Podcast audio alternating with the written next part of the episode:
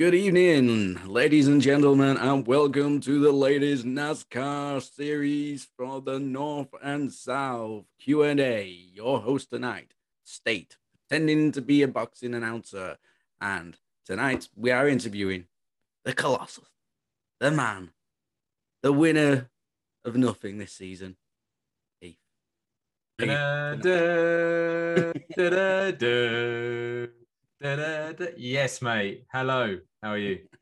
I'm good, mate. Very good indeed. Excited for the for the NASCAR. We haven't done one of these in a little while, and yeah, it's something different and something fresh for people to to listen to from ourselves. So yeah, looking forward to it. Looking forward to hearing some of your responses to to these questions that I've prepared for you.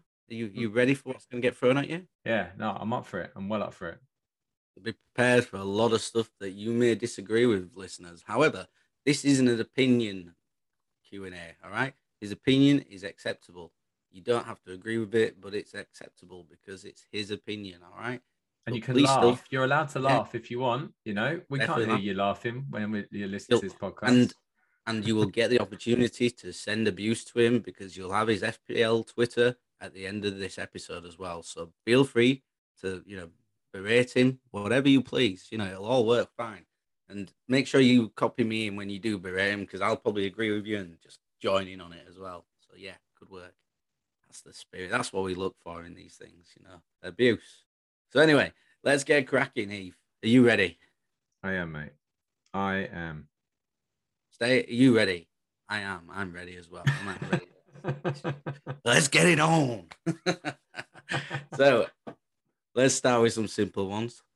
So, can you tell us your name, please? It is Heath. And what is your F P L team name, Heath? It's the Southern All-Stars. Can you not be a bit more original than that? I just came up with it last minute and then stuck it in there and kept it there. So, I, I, I so might change it next season. Well, yeah, I definitely recommend it. I think our listeners would like to see something a little bit more fresh, original, and um, you know, hip, as the kids would say. Who knows? But um, but yeah, you know, for a man who claims he does a lot of research and preparation, it wasn't very well prepared in terms of your team name this year. It so, wasn't. It was rushed. Out of the millions of players, Heath will definitely be in the bottom five hundred thousand for team names this season. Thank you. So, are you North or South, Heath? The motherfucking South. Who do you support then, Heath, and why do you support them? So I'm a I'm a massive Watford fan. My father grew up in a place called Bushey, which is in Watford. He actually was born in Watford General Hospital, which is right next to the ground. He basically passed on that, that genetic defect that we both have of having yellow, red and black going through our veins. I think we, we, yeah. we need to go to a doctor about that because, you know, that's not healthy. And yeah, it's, it's only it's, way, only way. It's it's stuck for a while. I, I think a, a lot of people have abused me in the past because when I was younger, I did have a brief flirt with Manchester United in the Cantona days. But the moment that they won the league for a second or third time, I realised actually success isn't for me. I need some failure in my life. So I chose Watford and I never looked back. Brilliant. Absolutely brilliant. Oh, I like that. That's a that's a good answer. Success isn't everything, listeners. It's not. It's for all those glory fans, you know who you are, who've just moved to Man City over the last ten years. Yeah, there you go. Well, well, it's not the way forward. So, and do you play football still, Heath?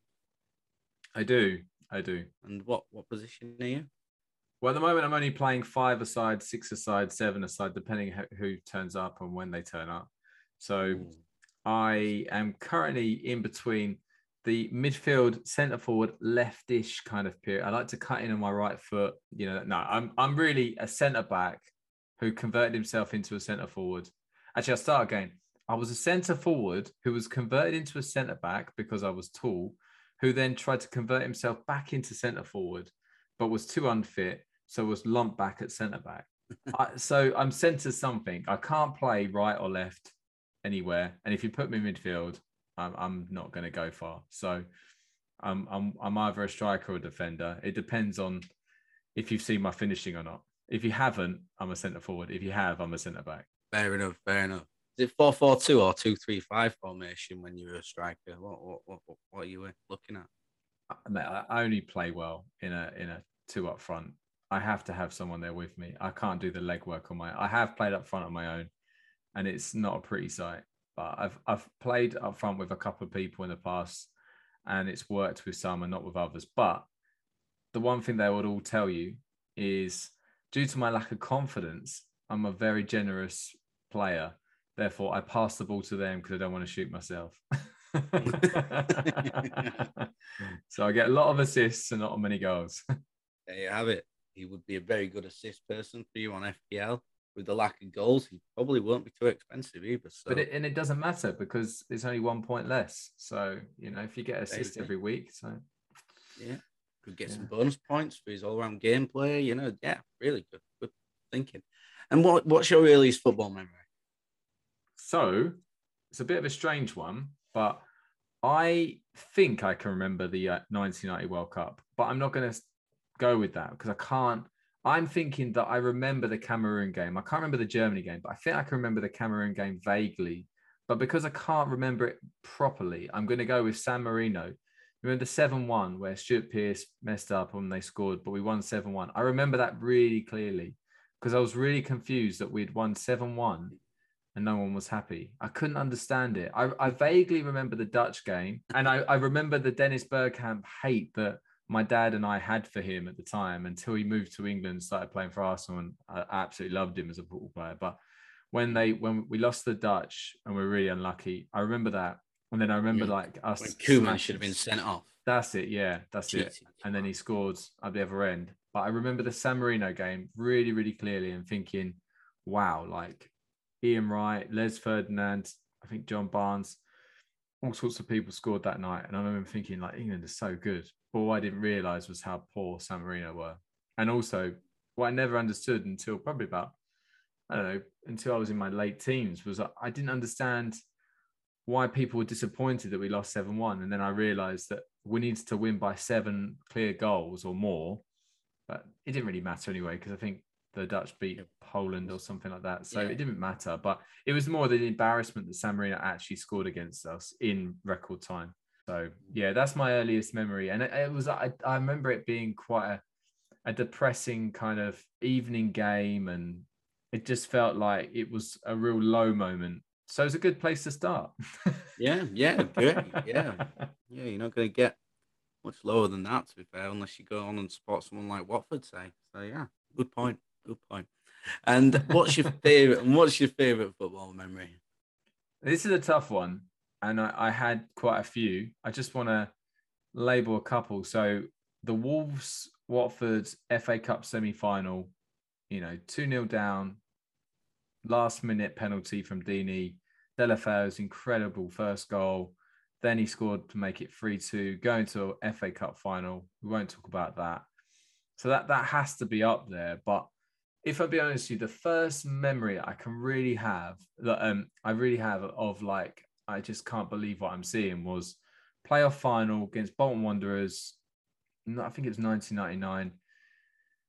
It was unbelievable. I had my dad, his friend and my uncle all there at the old Wembley, all crammed in there. I think I was around fourteen or fifteen at the time. And it just, I just couldn't believe my eyes when we scored the second. We scored the second in like the, the eighty-eighth minute or something around that time.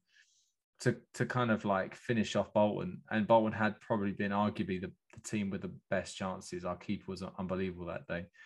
But to know that we were in the Premier League, where I've been used to looking at all my dad's old programmes and seeing, you know, first division, mid-table to low, you know, fighting relegation and then go getting relegated and then coming back up again.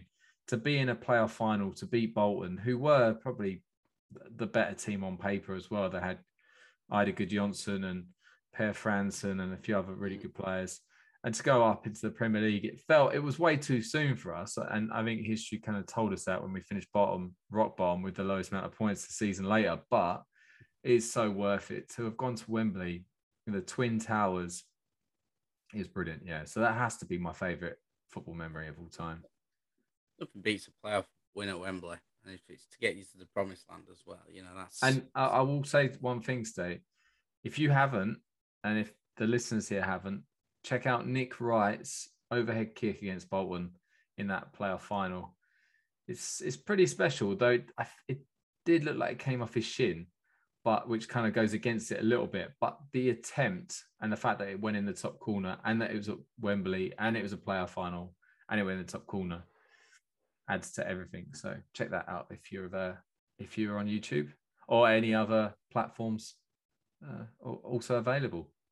Yeah, we're, we're, we're not here to advertise one single platform. Just reiterate. I, I don't know thing. Their rivals, but you know it'll be somewhere. They're not they're not close enough to them. I guarantee that. No. so yeah, um, so um, so then onto F P L. How long have you been playing F P L? So my first season was the two thousand six seven season. So it's quite a long time ago. I, After we'd finished university and we were sober enough to think about it at weekends. Yeah.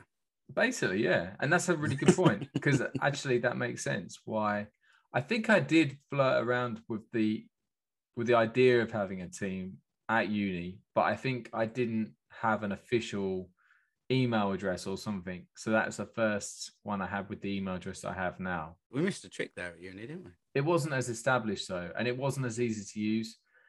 The rules have been in, you know, improved, and to be honest, like you actually look at how many people. I think it was around just just over, maybe just around two million, maybe less. In the, in the first season I played it, so and now it's around eight million. So it's kind of it's got a lot popular. popular like over the years, but yeah, it's a long time ago. Mm, sound okay, excellent. So then on to the next one, highest F P L rank. Now this is my claim to fame. Ooh. I finished thirty-seventh in the whole world one year. Oh yeah, it was it was one of the earlier seasons, so there wasn't as many people playing it. Well, an achievement. It, it it really was, and my, my friends and I, we went travelling, uh, I think it was around like Australia, New Zealand, you know, we went to a hostel. Oh, you didn't try chatting up birds with this line, did you? No, it, it's a bit weirder than that, actually. I wish I wish that could have been the case, but my friends were kind of almost like, I don't know, being my P R guy or something, because when we got chatting to people about Premier League and fantasy football, as soon as they showed interest, they'd be like, this guy finished thirty-seventh last year. And one guy was like saying to me, I think I need your autograph. You're semi-famous. But it was it was one of those seasons that I'm sure we've all been there, where you're leading your mini league and you're so far ahead, one hundred, two hundred points ahead, that you don't even really, everything you do, you can just take a risk because you've got nothing to lose. I wasn't looking at the overall Uh, you know, rankings or something like that. I wasn't even thinking about that. And then gradually everything fell into place. And by the end, I was like, wow, I'm finishing. I think I finished the highest I, I had been all season. So like I say, I, I don't think I really ever realized how the magnitude of it until years later, I realized how bloody difficult it is as a game. Yeah, no, definitely. No, good. And then the one we're all really interested in, we're not bothered in these top fifty in the world sort of bullshit, right? We're interested in your lowest F P L rank. Come on, tell us. Okay, right. Where's the where's the lowest of the low? This is tough, right? My lowest is thirty-seventh in the world. I'm just consistent. I finish thirty-seventh every year. No, I, I, I in the season where Leicester won the league in that year, I was one of the people who really didn't jump on the Vardy, Mahrez, you know, like one of the Leicester defenders. I didn't jump on any of them until it was too late, and I, I paid for it. I finished seven hundred eighteen K. I'm not even going to give you the specific number, but it was it was a bad season for me. I don't often. I I know there's people out there who get to a point in the season they give up because they've, you know, things haven't fallen into place. I'm not that person. I, I, even in that season, I would have still been doing everything I could have done to get as high as possible. So that just wasn't my year, and it, no, nothing fell into place for me that year. So that was a stinker. Fair play. I still don't think that many people would see that as a stinker. You know, still inside the top one million. I mean, yeah, there were probably less, one as many players there because it keeps growing, but still inside the top million, not the worst place in the world to be. So I'm guessing our listeners who have been never been inside the top million are pretty much hating you right now with a pass. So, yeah, which is good. Good listeners, we don't mind that at all. Again, his his Twitter um, thing will be um will be released later. But they can't um, they can't hate me, State, and the reason why is because of question four. I support Watford. You can't hate a Watford fan. Just feel sorry for us and just leave us alone. If you're a Luton fan, you might. No, no, they don't. Palace? They, no. They got anyone bigger who, fish to fry, Brighton, Charlton. Anyone who doesn't like Hornets. You know, yeah. Brentford, they prefer bees. Bees are better than Hornets. There you go. Not really. Right. Hornets are bigger. I, I think they would dominate bees all day long. Well, not bees, bees that. Yeah, well, yeah. Bees die after one sting as well, whereas hornets don't. So, you know, hornets have got a longer longer lifespan. Yeah, yeah. That's it. So, yeah, true. Bad point by me. Very bad point. So, um, what's your favourite F P L moment? Okay, so my favourite F P L moment, I'm going to give you two moments. One, I'm sure everyone's got this moment, which is the Sergio Aguero last-minute Man City winning the league. I, I mean, that's probably one of the best footballing moments, let alone F P L moments. But uh, I, it was great because we all we all kind of played football that day. Me and my mates, we had uh, drinks after the game. It was kind of an end of season do as well, and we watched the Man City Q P R game at the same time. One of the guys had Aguero as captain, the other one didn't, and Aguero scored, and everyone went crazy. But my mate went extra crazy, was running around in a circle, and my poor mate who was finishing second now, realising it in the last minute, was just sitting there. I couldn't stop it. I felt so, so sorry for him. But and my mate overdid it a little bit with his celebrations. I think he realises that now. And and and the funny thing is, is that the other moment, which is also my favourite moment, was him winning it the other time, where we did this thing where we did the match of the day challenge on the last game of the season. And we knew that there were two guys going for the title, and one of them had made Van Persie captain. The other one, I think maybe Ronaldo at the time or someone like that, or I'm not too sure exactly. But basically, whoever the other guy captained, it didn't work out and he didn't get many points. Van Persie scored a hat-trick or maybe four goals against Blackburn or something in a dead rubber kind of thing. And the guy who, again, who won the Aguero moment, won that one as well, and also overdid it that time. But I, I, I love it. The mo, I love them both moments, not because he won it, but because of the emotion and how much it meant to him. When I've won F P L in the past, I've won it way in advance, and I'm quite far ahead of people, and it's not that fun, to be honest, for anyone. I mean, I've I've got a trophy, so proper trophy. So maybe maybe maybe me lifting that might might be one of my best moments. But no, those two moments without that, that they because they, they stand out. I haven't got any other moments really stand out apart from those two, and it's maybe because we just talk about them more that they've just stuck in my head. But they were good fun. Yeah, no, fair, fair enough, fair enough. And what's your least favorite moment? They're very they're, they're very recent, to be honest. One was a couple of weeks back where Watford lost three nil at home to a relegation rival, Norwich, and my captain, Dennis, got sent off. that, honestly, that's our, that is one of the worst things you can hear. I think the other the other one is probably just not having Salah all season this year, because literally, I don't think anyone's performed as well as Salah has this year. Like, I know it's halfway through the year, but so far he's been incredibly consistent, and it's been a killer coming on these podcasts, being second best most of the season. But things might change. I'm, oh, I'm, yeah. I'm, I'm thinking Salah's going to be pretty depressed going into the second half of the season, because he's a, he's a, he's a losing finalist. It's going to be hard. It's going to hit him hard. Mane's going to go on a run. Salah's going to do nothing, and you know no one's going to have Mane, so everyone's going to stick with Salah. You're going to stick with Salah, and I'm going to win the head-to-head this year. So it's all going to turn around. See how this is like an interview.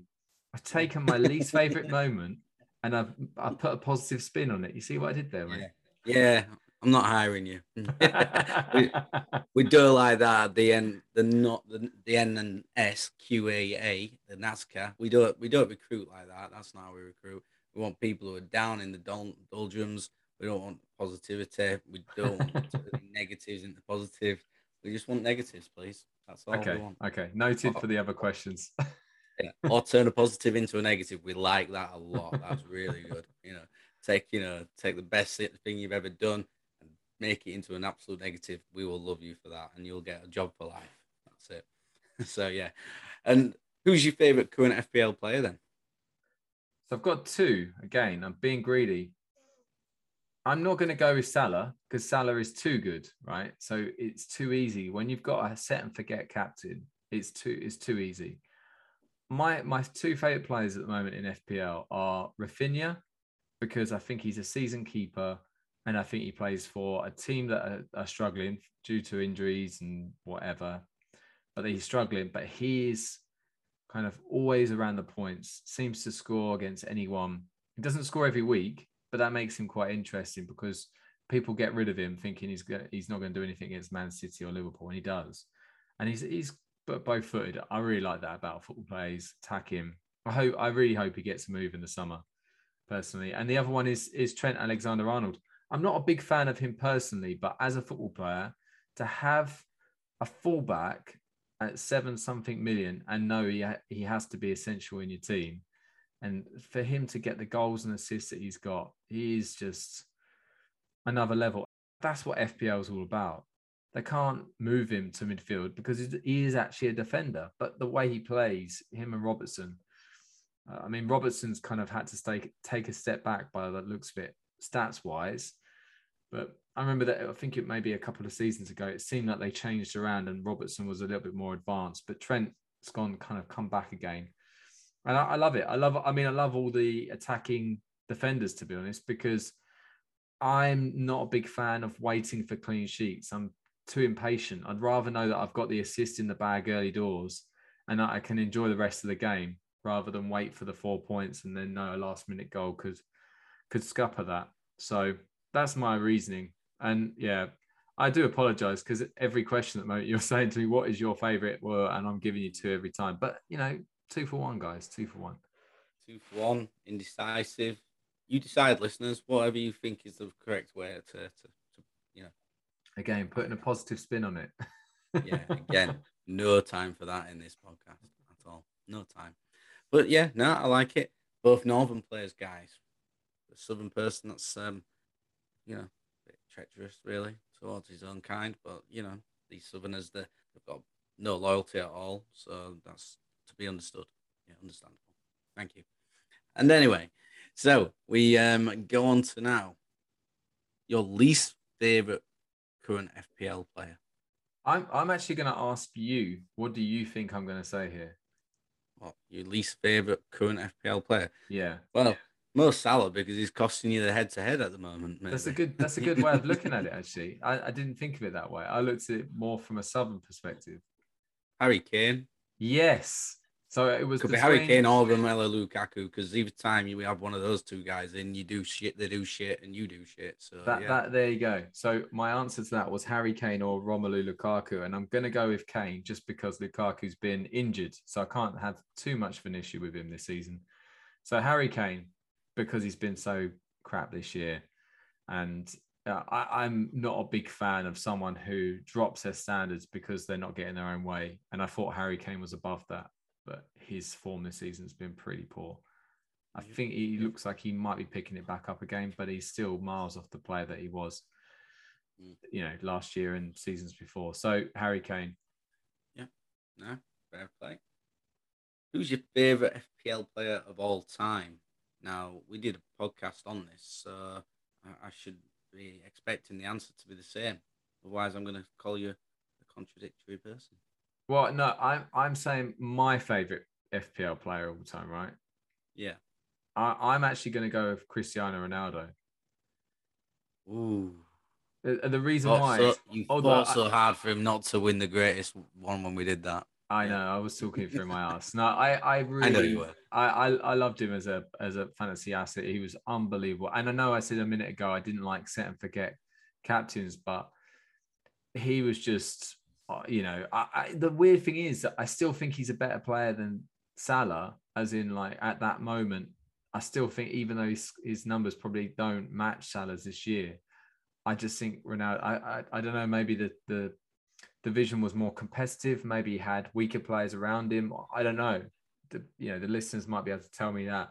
But for me, Cristiano Ronaldo, because he was an Alex Ferguson player, because he was a midfielder, because he was just entertaining. You didn't know really what to expect. He could score goals from everywhere and anywhere with both feet. And yeah, he was a lot of fun to have. So I'm going to go with him. Yeah, no, fair enough. And your least favourite F P L player of all time? Okay, I'm going to go with Jamie Vardy. And the reason behind this... so obviously... Obviously, I don't. Bitter thing. yeah, I, I obviously hold it. No, I, I didn't. I didn't really.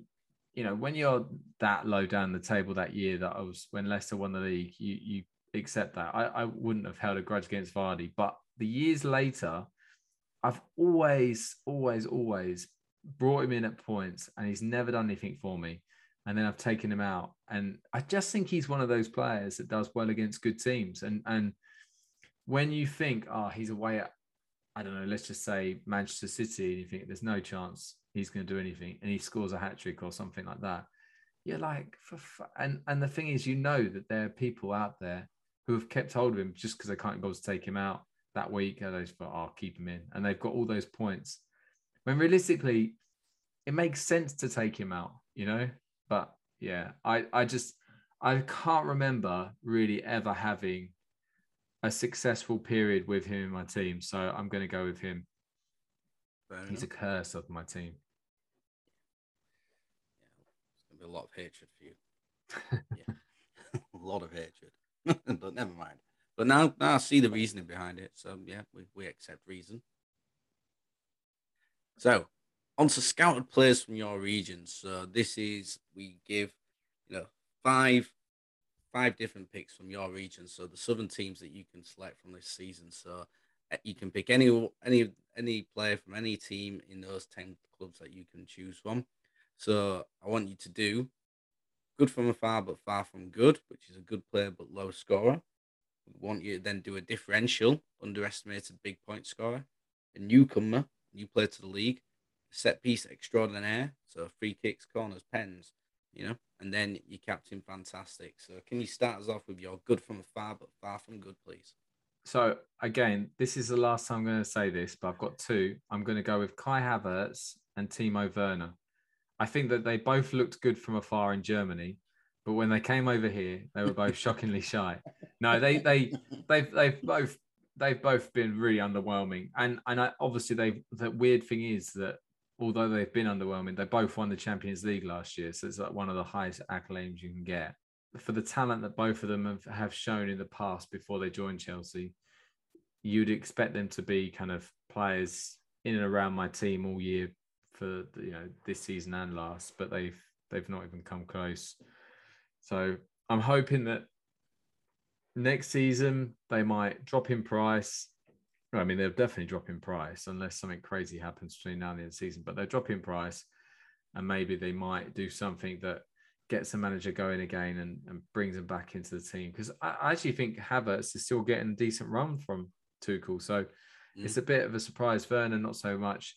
I can't believe Werner, honestly. I, I just thought, what a signing. When they, he was going to go to Liverpool, I thought, oh, well, yeah. fair enough, that works. And then he went to Chelsea and I thought, that's interesting. I think- I think he would have suited Liverpool's game more than he suits Chelsea's game, personally. But, yeah, um, yeah, I agree with you. I think Chelsea, it seems, are dominant around their midfield and just being solid at the back and stuff. And Liverpool, it's it's all about that front three, isn't it? And wing backs getting forward as far as possible and having that defensive solidity in the midfield. But yeah, I think he probably would have done. But I do think that if If it, I don't know, it's, it's it's hard, but yeah, I think they're both, I think they're both kind of like they they look good, talented boys, but like realistically, this don't get enough points at all.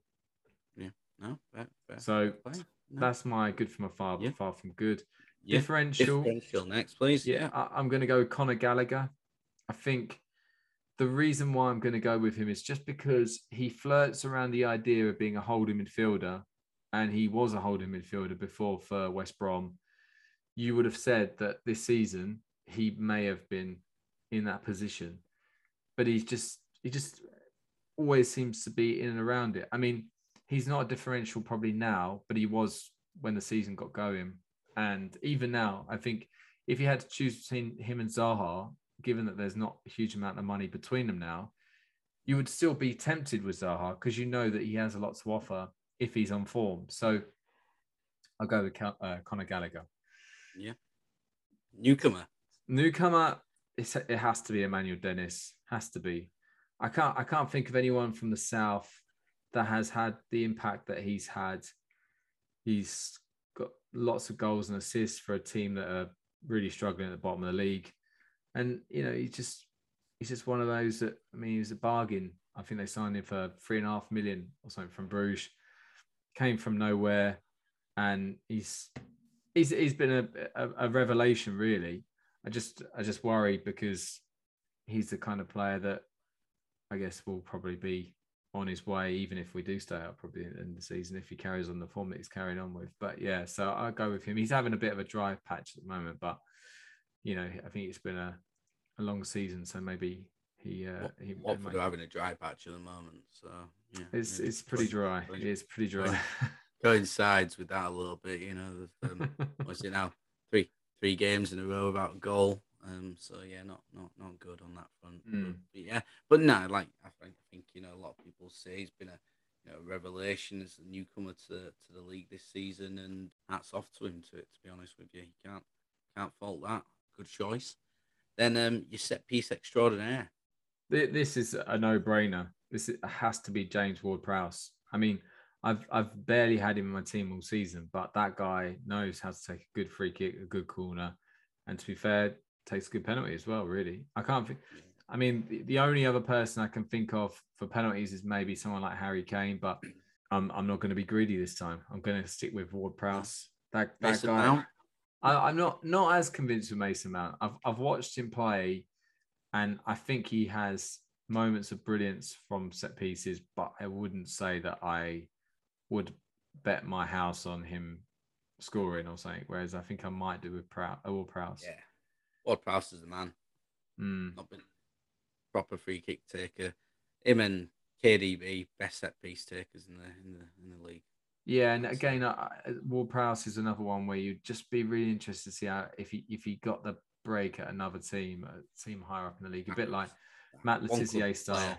Yeah, he's he's he's South. You know, you if you if you bled him, he'd you know he'd bleed Saints. You know that man. He's um he's you know proper. Proper, proper lad. I don't, I don't see him going anywhere personally. Um, no, and you know, why, you know, if he likes it down there, probably living, living, living the high life on the beach at the weekends after the when the season's not on. All good, all good. So yeah, nah, good, good shout, good shout again. And then finally, Captain Fantastic. Who's your consistent scorer? I've got a good idea of who you're going for here, but go on.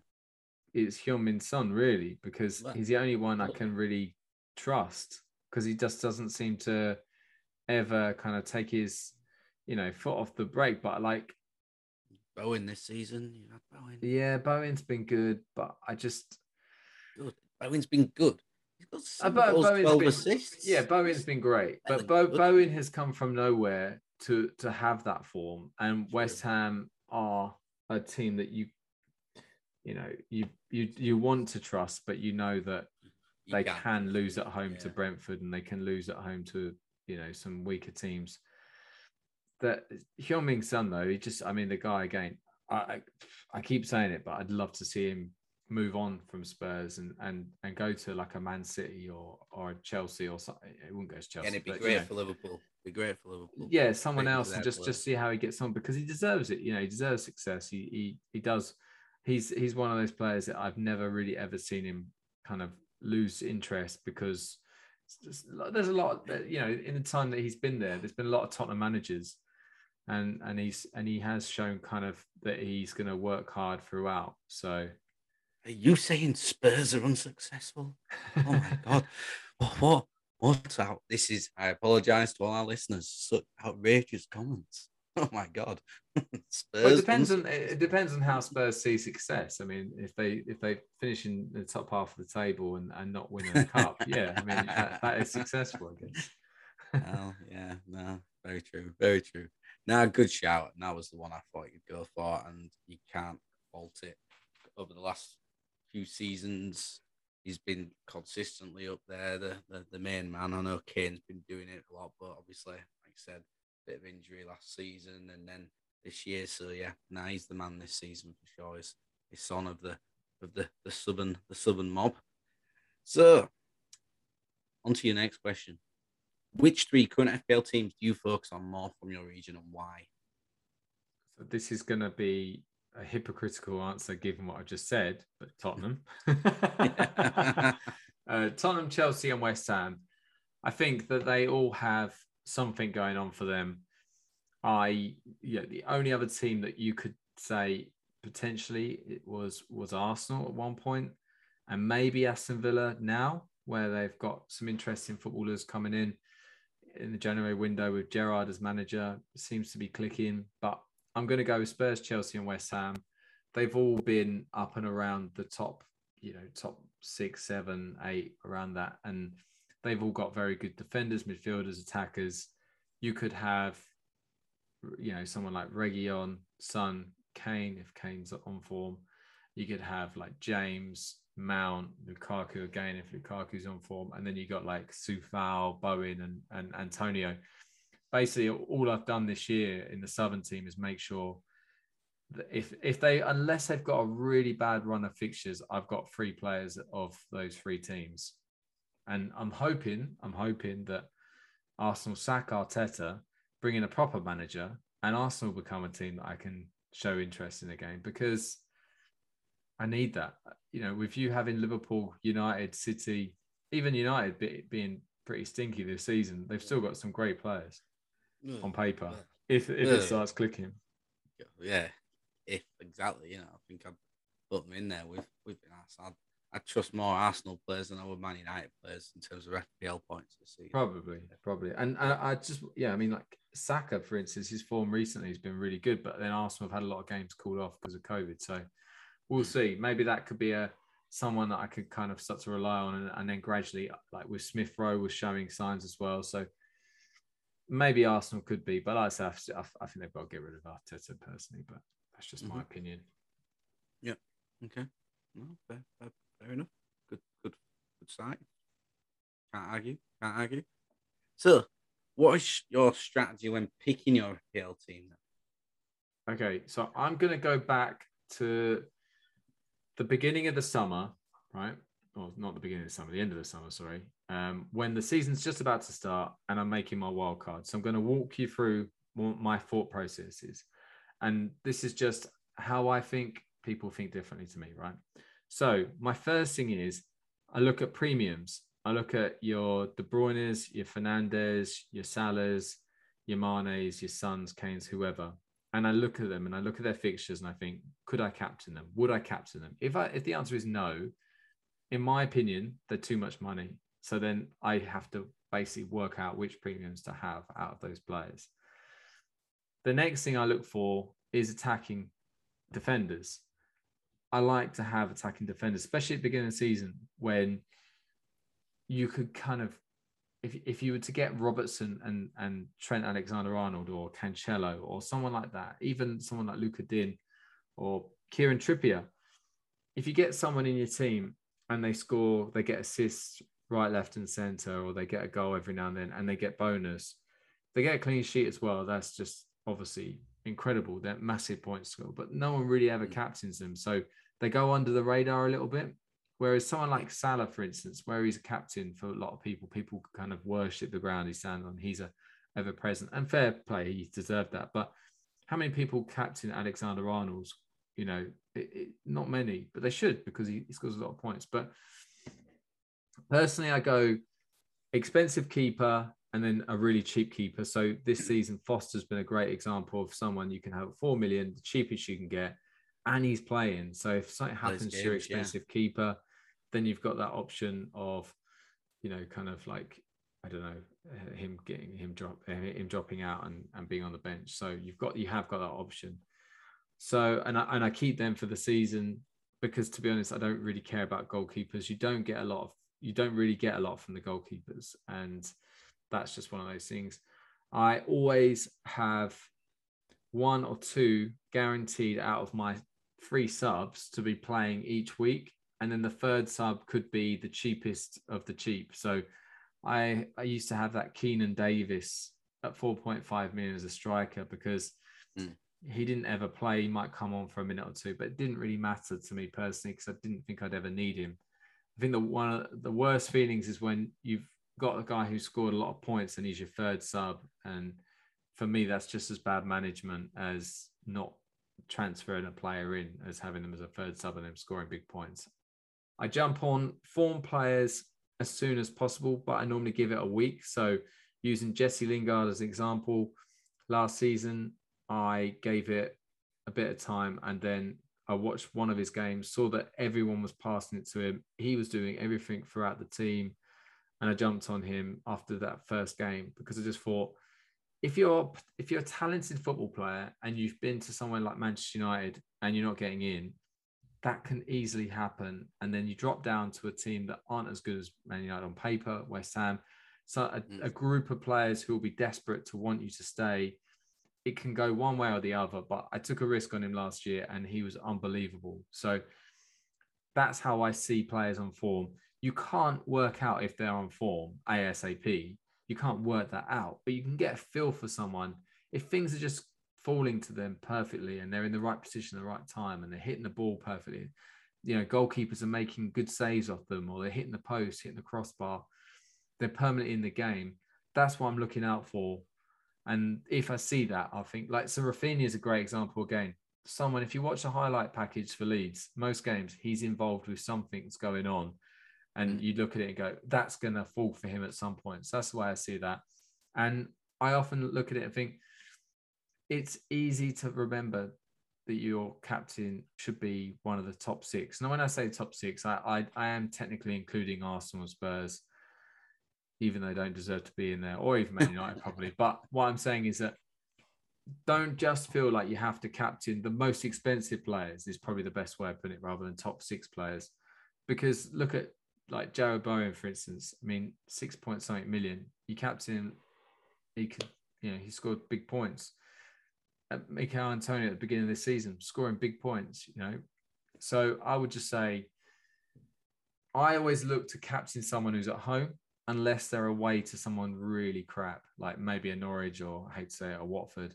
If they're away from home and they're playing one of those, maybe I'll captain, but I normally captain someone who's playing at home because I just feel like a lot of things click into place when you're at home, especially when you're a bigger team. You normally have a lot more of the ball. So I could keep going, but I'm going to stop there because we don't have all night. But they're some of the things that I think about when I'm picking my team. I take a lot of time in and I've done a lot of teams. So yeah, no, fair, yeah, no, fair play.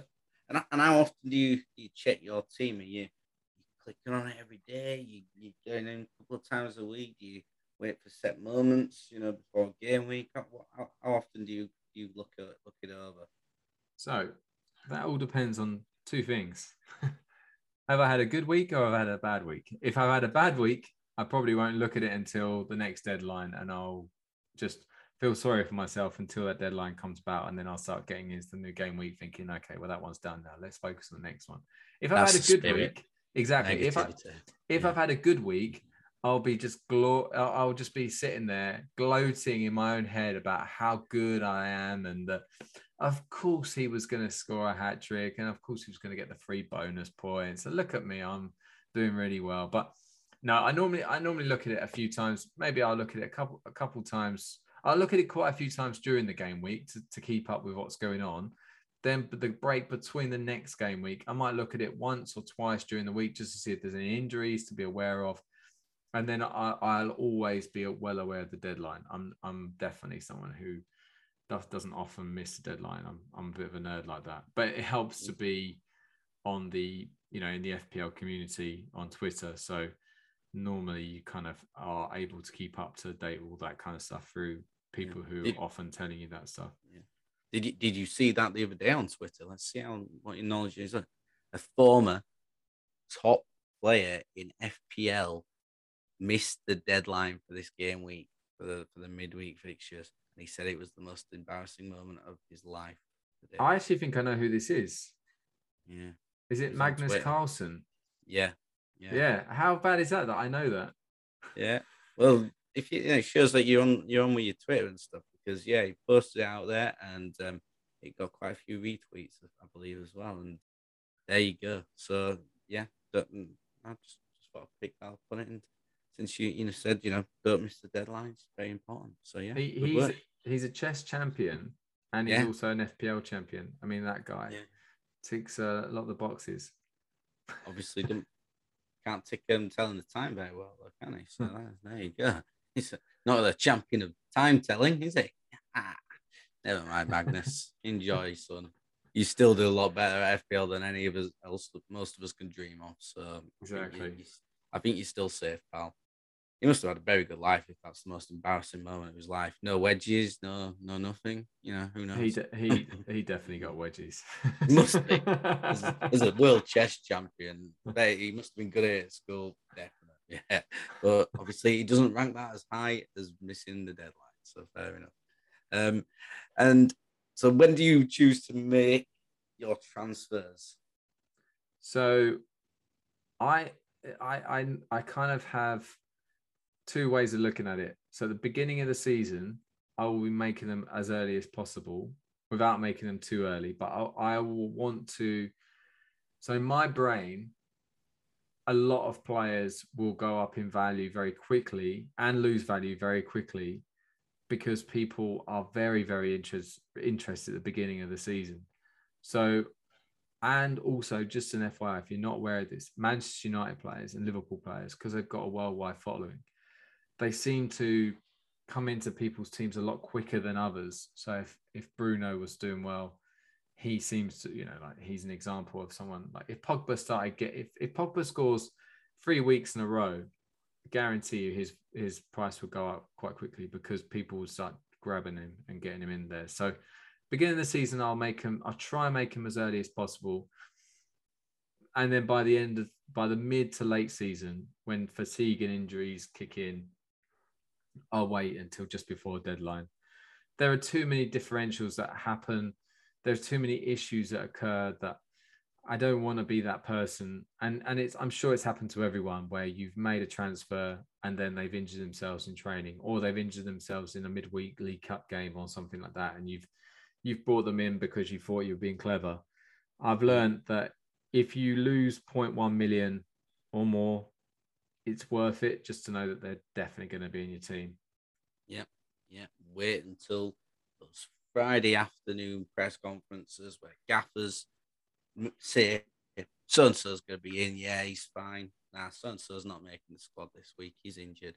Or, you know, so-and-so's been arrested, so he's not going to be playing this week. You know, wait until those decisions are made. It's more yeah. likely to oh. be the second one at the moment, right? It seems to be happening yeah. quite often. Yeah, probably, yeah. Just once or twice. So, yeah, no, that's fine. Fair enough. And what do you look for when choosing your captain? I suppose it's quite similar to you start Captain Fantastic, but, you know, what, what, are, the, what are the things that our listeners um, should be looking for, for, in your opinion?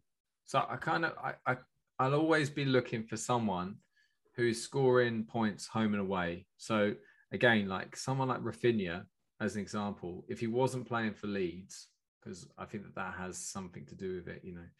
But he's someone who doesn't see, it doesn't seem to phase him. If he's scoring at home or away, he'll score both. Salah, obviously, is a good example. Obviously, scores home and away, doesn't seem to phase him either. But I would go for someone who, normally when I choose my captain, I, I think I said it earlier, I'll be looking for someone who's playing at home, someone who's obviously...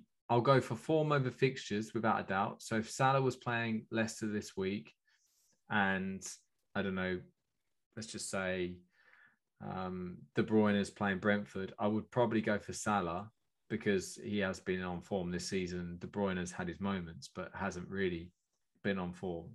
So I probably, I probably would go that way. Yeah. Um, but yeah, and then I would be looking for... That, again, take Salah out of this to a certain extent. Well, I suppose actually, no, ignore that. I will be looking for someone who's on penalties. which is what Salah is nowadays. But, but there was a period where you weren't too sure if it was going to be Milner, Salah, Mane. You know, you didn't know. But now I think I think it's quite clear that Salah takes all the penalties. I mean, take K D B for an example. If I had in my team, I wouldn't have made him a captain tonight because he didn't take the penalty. But you weren't to know that because he did take the last penalty. So yeah. I would respect the fact that you were making captain, but now that Mahrez took that penalty, I would be thinking, oh, I don't know if I can trust De Bruyne to be my captain going forward. So, yeah, I, like I say, form over fixtures for me personally, and someone who is, you know, home and away irrelevant. They score either way, and a good set piece taker. You're good. You're good. Do you worry about team value? Uh, no, not at all. And the reason why is, and to explain to you guys, when you look at the, the players you have to pick from in the southern section, you realise that actually you get a lot of bargains. So where I've got your Jarrod Bowens, your Antonios, your Emmanuel Dennis's, realistically, I don't have to worry about team value because my big hitters, your Harry Kane's, your Lukaku's, your Werner's, your Havertz, whoever, Aubameyang, who's obviously just gone, they do fuck all. So team value is not a problem for me. In fact, at this very moment in time, I'm pretty sure I've literally, I made one transfer this week, brought in Son, and added, well, basically I had eight or nine million in my bank, brought in Son this week, and I've still got about three, three and a half, four million in my bank. Because I just don't need that because my team is not expensive. So no is the answer. Right, right. Fair play, fair play. And do you have a plan with your chips? So with your your wild cards, your free hits, your bench boosts. Um, do you do you, do you have a set plan with that? Do you go with the feel? What what? How do you work it? So I don't play even my wild cards, so the first or the second one, until the transfer window is closing or closed. So, for instance, I I think I might have actually played my second wild card this this, this year a little bit earlier, but only because I didn't think I really, there didn't seem like there was going to be a lot of transfers happening. And the ones that had happened were the reasons why I made my wild card. So Coutinho and Dinya um, I brought in, so that they were like the bigger ones that, you know, I, I made. But anyway, what I was going to say is that, yeah, the wild cards, I normally play them after my after the transfer windows happened. Maybe I'll give it a week to see how they've settled in, if they fit straight into the team or they take a bit of time.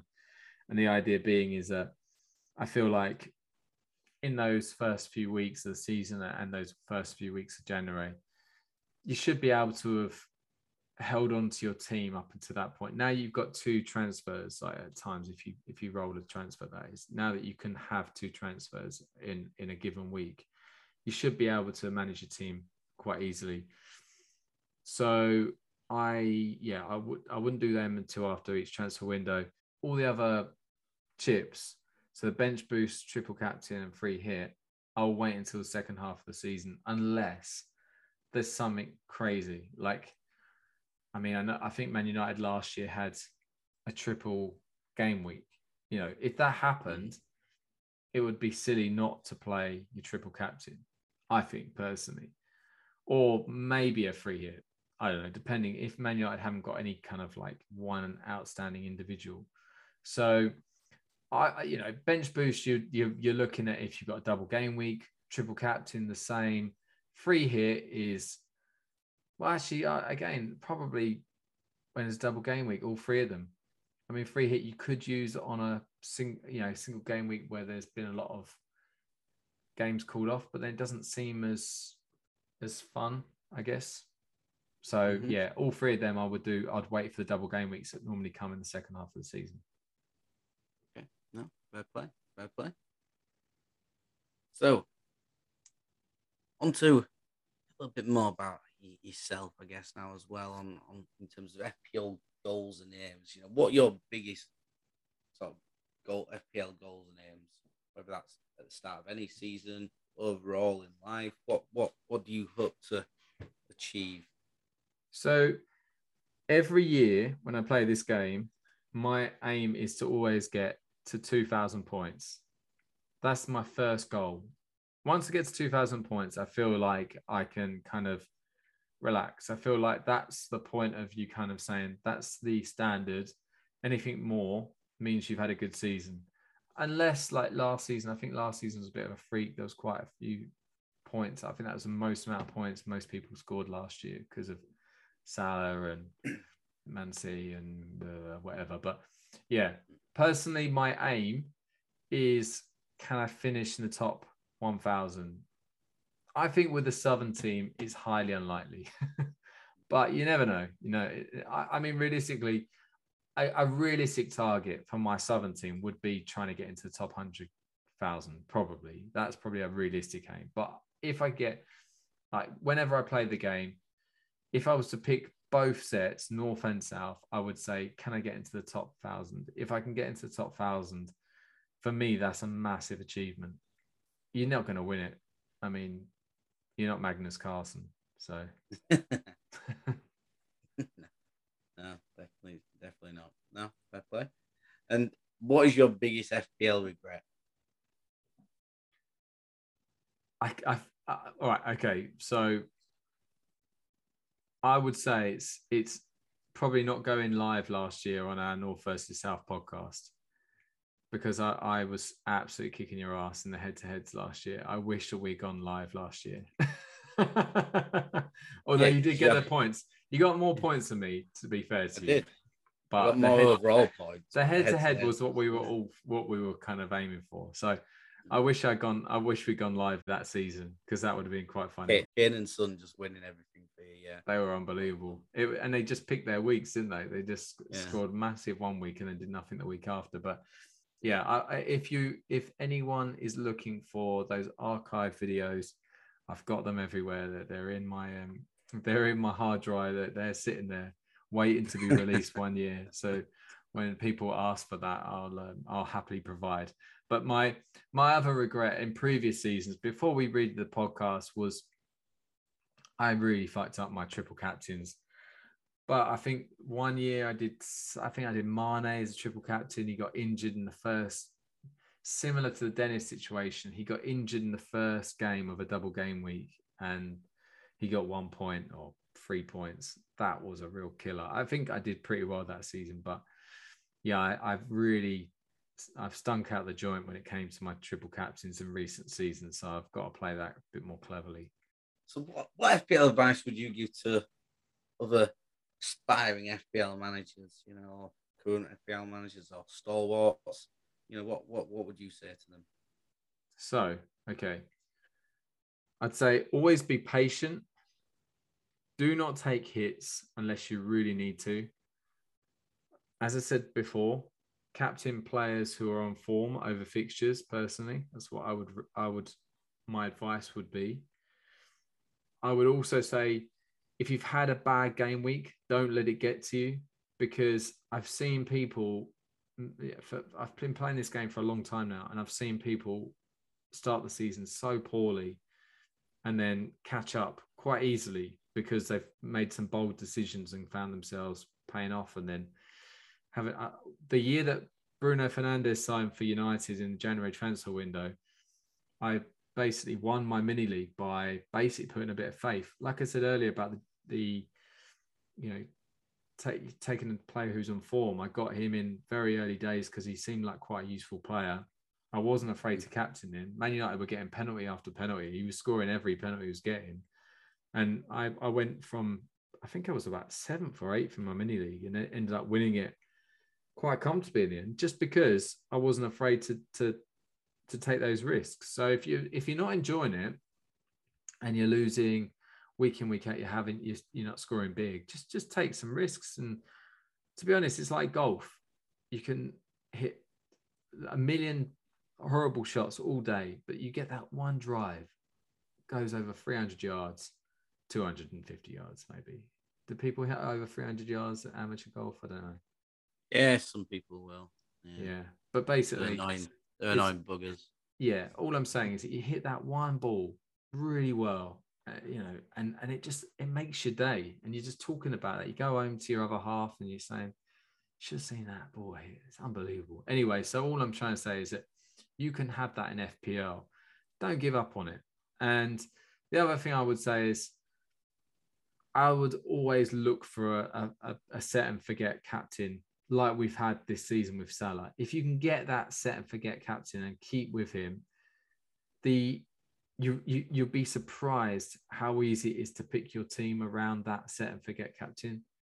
Because if Salah is your captain and he's scoring points right, left and centre, the rest of your team don't have to do too much. I mean, honestly, I take the, the, the I take the piss out of State this season, but if Salah hasn't done well, State made Cancelo captain, and both times he's delivered with double point hit, um, double point scores.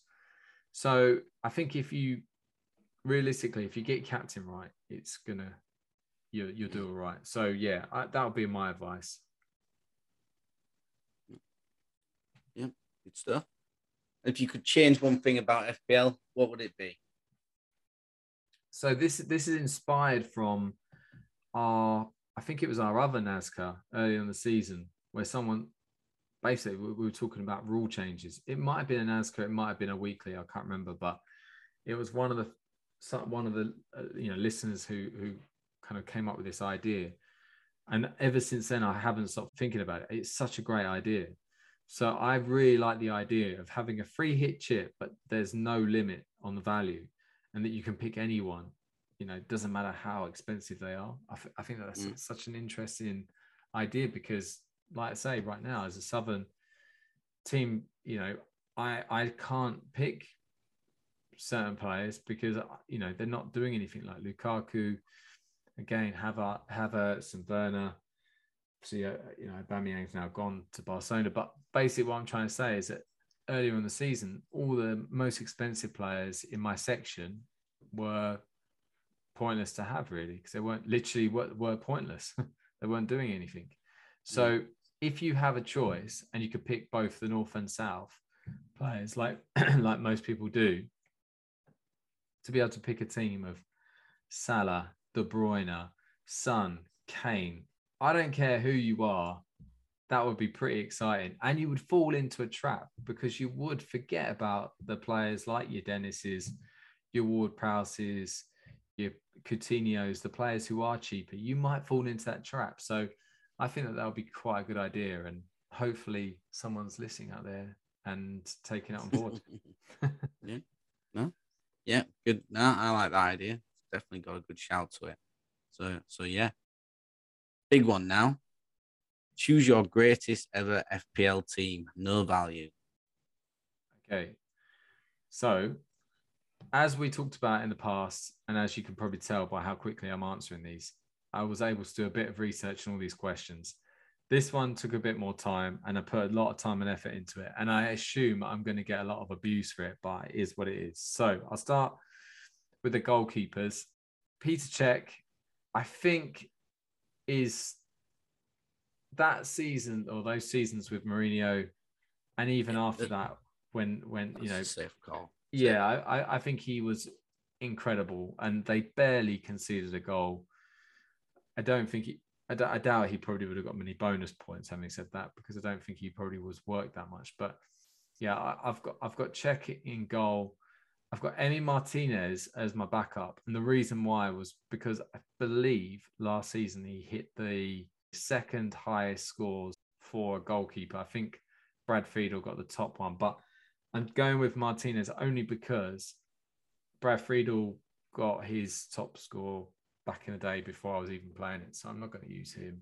That just seems lazy. But Martinez was brilliant for Villa last year. And say penalties, he got You know, he got loads of points, bonus points. He got loads of save points. He didn't even keep that many clean sheets on paper, really. So I, I love that about a goalkeeper. When you, you know, you see that they've conceded a goal and you, you have a look at their score and you're like, well, he's conceded, but he's on five points. How's that worked out? And you realise he's made millions of saves in the game. I, I love that. That's great. So they're my goalkeepers. Obviously, I'm going to go with Alexander-Arnold, Trent Alexander-Arnold. And I'm going to go with his partner, Andy Robertson. They're my two like my my first two defenders. John Terry, I mean, like both Alexander-Arnold and Robertson both get forward. There was, in my mind, I was thinking I could have gone with Cancelo, could have gone with James, you know, Chilwell, these players who also get forward and get goals and assists, but I just don't think they've done it for long enough yet to be in this team. Alexander-Arnold, Robertson, Terry, when he played with Cech and Ashley Cole, Ashley Cole just missed out on this one. He was in there, but I took him out. So John Terry scored goals. He must have scored about seven or eight goals a season when he was playing at centre-half. Yeah. That's actually, I think there's not many players out there nowadays from centre-half who score scores regularly. Like I thought Van Dijk might, but he hasn't really done that. I don't know if you've noticed mm. that. But yeah, so Terry's in there. Then I've got Matt, Matty Taylor for Portsmouth. So when oh, he had that job. season where he scored some of the craziest goals, some of the best like long-range goals you're going to see, he was playing left back and he was, he was, you know, defender in F P L. So I've got him in there because he scored a lot of points. And again, probably didn't get many clean sheets, but enough for him to have scored big that season. And then Leighton Baines, who I guess, again, I mean, a bit like, oh, I don't know. I mean, he, he was one of those players, even when he was at Wigan and then Everton, he took penalties, mm. he took free kicks. He got yeah, forward. He got assists. Yeah, I mean, he. You don't get to seven or seven point five million, whatever he got to in F P L, without deserving it. So, yeah, that that's my five, and yeah, stand by it. Then my midfield, obviously Mo Salah. I don't really need to explain. Frank Lampard. Don't really need to explain. Cristiano Ronaldo. I think all three of those are without doubt guaranteed to be in most people's teams, but. The one who misses out, Steven Gerrard does miss out, who probably would have been the other one to creep in, but I've gone with Bruno Fernandes. And the reason why I said that is because the year, the two years after he joined United, I won the league both years because of how he performed and the amount of po- uh, points he scored in those. That it was actually a season and a half was incredible. So I know people will probably go, well, yeah, he's been good, but now that he's getting found out, but at the same time, I still think that that season and a half was incredible. And then the other one is Kevin De Bruyne, who is just an unbelievable player. He he kind of has moments where you go, ah, oh, F P L-wise, you can't have him. He's too expensive. And then they drop his price down to, because he has an injury, drop they drop his price down to nine-something million, and then he's undroppable again. Like that season, I think maybe it was last year, he was like nine point five million and everyone had him again because he gradually got better. But then, so that's my five midfielders. Then I've got Thierry Henry, goes without saying. Yep. Robin Van Persie, Arsenal and United, even failing teams in Arsenal, he still scored big. And then the last one was tough. But, you know, I had Luis Suarez I could have gone with. I chose not to. I could have gone Aguero. Chose not to. I've gone with Harry Kane. I don't like Harry Kane, but he's in there. And that is probably just to appease all those Spurs fans who were pissed off about what I said earlier. No, I, th- I think like the fact... Drogba, did he? Drogba maybe, yeah. But I, I do think that, that with Harry Kane, he is someone that you you could rely on. You can, you could rely on him in previous seasons. And he does That's go seven on... seven seasons. He's just been ridiculous, hasn't he? Exactly. So, and, and he, and he yeah. goes on runs and... You know, he loves to score against certain teams. So he he's an ever-present with Spurs. And, and you know, it's a shame what's happened this year. But who knows? Maybe maybe Conte will get the best out of him in the second half of the season. But, yeah, that, that's my team. Mm. Can't, I mm. can't think. The, I guess the other person I was thinking of is, you know, like the older Man United players, like your Rooney's, your Vidic and your Everest and stuff like that, or Van der Sars. But I feel like I'm happy with my team. No, no, fair enough. Good team. Can't, can't argue with it. You know, it's, you know, obviously, well, yeah, I could argue with it, but I think there's, you know, there's quality there throughout, to be honest with you. Um, and yeah, you know, you can see the reason why you've, you've, you've put them in. So, yeah, no, fair play, pal. Fair play to that one. Really good. So, I'm adding two last, two further questions in here. And this isn't quite F P L related, but your most favourite January transfer in the history of the Premier League? Hmm. Ah, it's a good question. I, I would actually say that it would be between Luis Suarez and Bruno Fernandes. And I'm going to go with Fernandes for that exact reason what I said earlier. The fact that he turned my season around in F P L. He was he turned Man United season around. He he turned Man United from being a team going nowhere to a team pushing for top four, doing well in the cups and stuff. Mm-hmm. And I think I think I was actually there for one of his first games. They play, I went to Old Trafford, you know, with Watford, and and he it was one of his first games, and he was unbelievable, to be honest. I think he scored a penalty against us, but it just everything about him, it was just positive, and it and it's kind of like a position that you just you you you dream of having a football player in that position, the attacking midfielder who's positive, who gets forward, who is always looking to do the right thing, never kind of. I guess just. You know, he, he seems seems so much more switched on than anyone else around him, and that's including the players he's playing against. So I'll go with Bruno Fernandes. Yeah, no, good. Like that. And yeah, I mean, like you said, yeah, he came into the Premier League with that fantastic first half, that second half of the season he joined United. He got like one hundred seventeen points in, in less than half a season. You know, he got eight goals, eight assists, you know, eighteen bonus points. Then the first full season, two hundred forty-four points. I mean, he's on one hundred points this season, and he's not having a good season, people are saying. Now, yeah, I suppose compared to other seasons, he's not maybe as doing as well, but he's still got one hundred points. If you think about it, it's not he's not doing badly. You know, there's um, you know, he's in the top, you know, top seven or eight point scorers in midfielders. So it's not it's not not terrible, but he is a lot of money. So you want him to be trying to better those heights, I guess. So then on to this one. This might be a bit tougher. What's the your least favourite January signing? It's tough because my so many. Yeah, my memory's not great for like January, like well transfers in general. I mean, the only person who comes to mind is is like Andy Carroll, just because I was thinking of Luis Suarez earlier. I mean, Andy Carroll was someone that, if I'm being honest with you, I had him for Newcastle the, the year before when they came up, and he was only five million or five and a half million. And I remember, season. yeah, if you had him and Kevin Nolan, they were unbelievable. I remember him scoring a goal from the edge of the area, and he just basically put his left foot through it. And I thought, Jesus, like this guy's got everything. Like he's a big man striker. He's got a great touch. He basically looks like he can shoot from distance. He's a good poacher. He gets in the middle of it, and, and ultimately don't want to play against him because he's he's a big guy.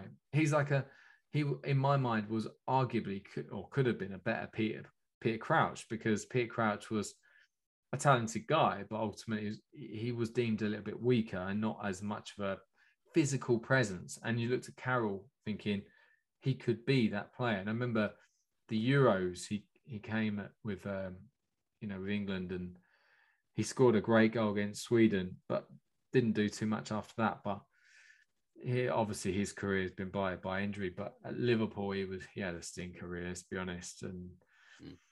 yeah, I, th- I think it's always pretty tough to come in in January. That I, although I do think that sometimes you get some of the most interesting ones. But yeah, I, I can't. If I'm being honest with you, mate, I can't think of many right now. So I'm going to go with him. Yep. Um, just because that's the one I can remember. No, and no. He, he had a stinker. No, fair, fair enough, fair enough. So, no, I like it, mate. I like it. So, final few bits of conversation, really. Can you confirm what your Twitter hand, Twitter handle is so that listeners to this podcast can hurl abuse at you if they so wish to? Yes. Okay. It's F P L Southerner, all one word. F P L S O U T H E R N E R. No underscore anymore. And where will they find this podcast as well? Which is, what's the Twitter handle for the podcast? Yes, that's F P L N V S. So yeah, you can you can find that. There's no underscore with that. And and then if you if you're looking for my partner in crime here, it's F P L underscore Northerner. So he's uh, he's definitely worth checking out as well. Definitely. I'm a very sexy man. Definitely. So, and any other Twitter members, barring myself, that you'd recommend in the F P L community? Yes. So I would say for knowledge, I would go for Fantasy Scout Mark. So that's Mark Southerns, F F Scout underscore Mark. He's, for me, I think he's just, he comes across as a genuinely nice guy, but he just seems to really care and puts a lot of time and effort into it. I always used to listen to him on F, um, F P L Scout and just think he's just someone who's very level-headed. And the other person who's similar to him, I'd say, is the F P L General. He's he's a good person to listen to. He, he you know, I, obviously he's kind of got the contract with the Athletic and stuff. And I don't, I can't really listen to his podcast now just because so many adverts. And I don't, if I'm being honest, he, he He's he's made a good decision by keeping his podcast down to half an hour, which I wish we could do, but we really can't because we we love a chat. But um, yeah, he I think that if you're listening, if you want to listen to someone who's got a lot like who you'd respect and and have got really good finishes, both F P L General and and Fantasy Scout Mark, two people to listen to uh, listen for. But I'd also two other mentions are F P L Marcin, so that's M A R C I N.